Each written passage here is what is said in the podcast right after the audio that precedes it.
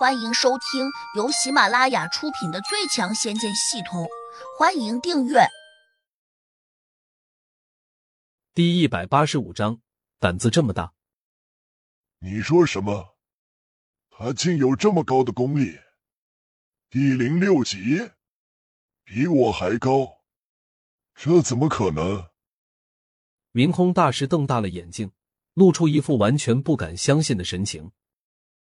不过，他对悬空大师很了解，在他们这些年的交往中，悬空大师从来没有对他撒过谎。一个才二十岁多点的年轻人，他怎么可能修炼到第零六级？明空大师呆呆的站着，怎么想不通？师兄，你要是不相信，改天我带你去和他见上一面，你看如何？悬空大师说。我还真想和他见一面，他怎么可能在这种年龄修炼到这么高的境界？明空大师叹了口气，又低声的念道：“我怎么给胡家交代呢？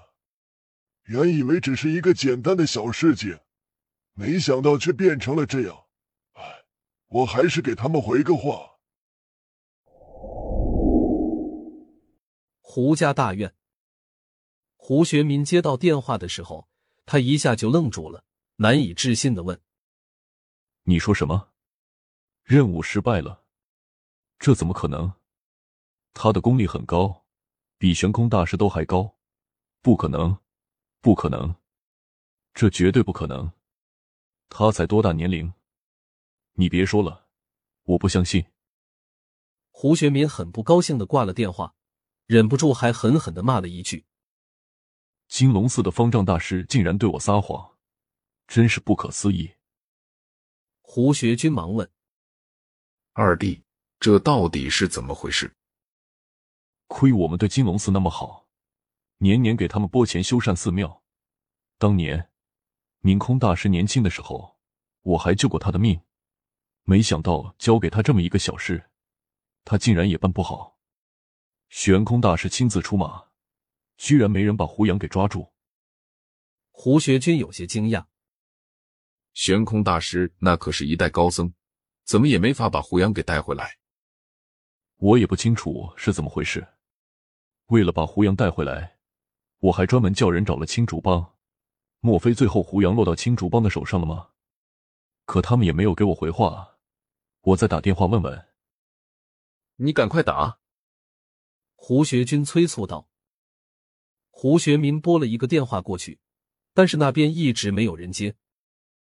他有些气恼，冲着屋外喊了一声，叫了一个人过来。小米子，您现在就到青竹帮走一趟，看看到底出了什么事。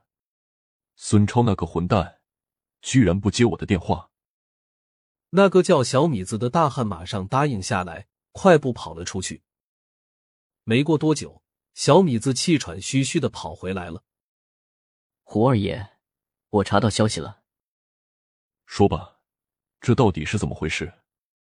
孙超那家伙在哪里？胡学民冷着脸问。小米子一脸凝重的说：“孙超被人给杀掉了，听说是饿狼雇佣兵团的人干的。”胡学民拍了一下椅子，冷道：“这饿狼雇佣兵团的人，胆子也太大了，竟然敢在京城里面公然杀人！”小米子，你还查到了些什么消息？都说来听听。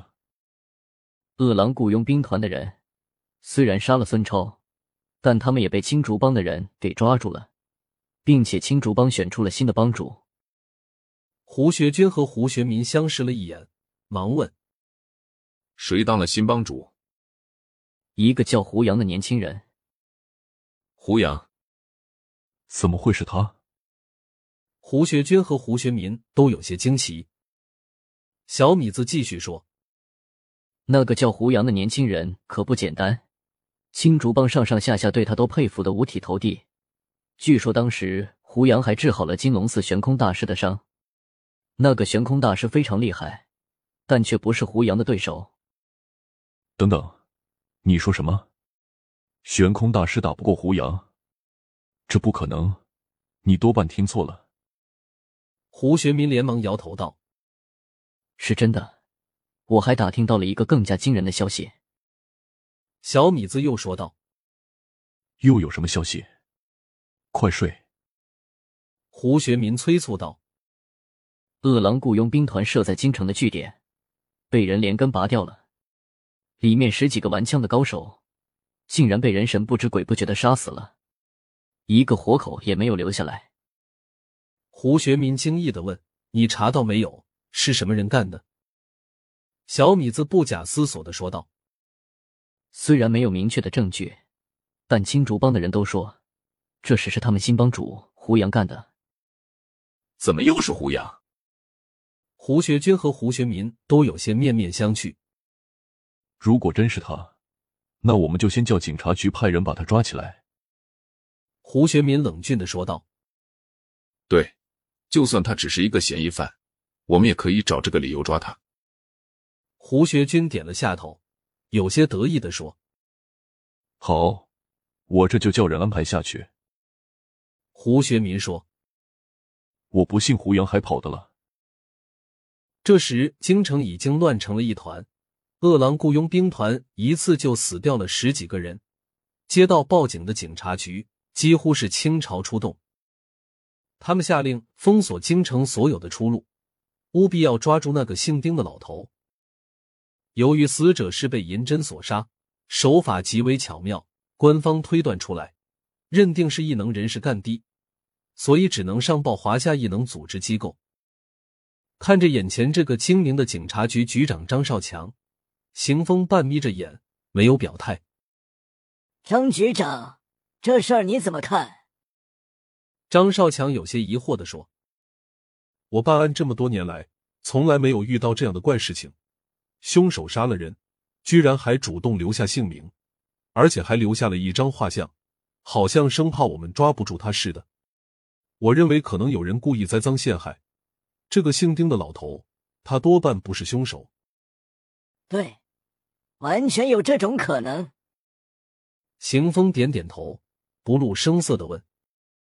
这些死者都是什么人？说起来也有些汗颜。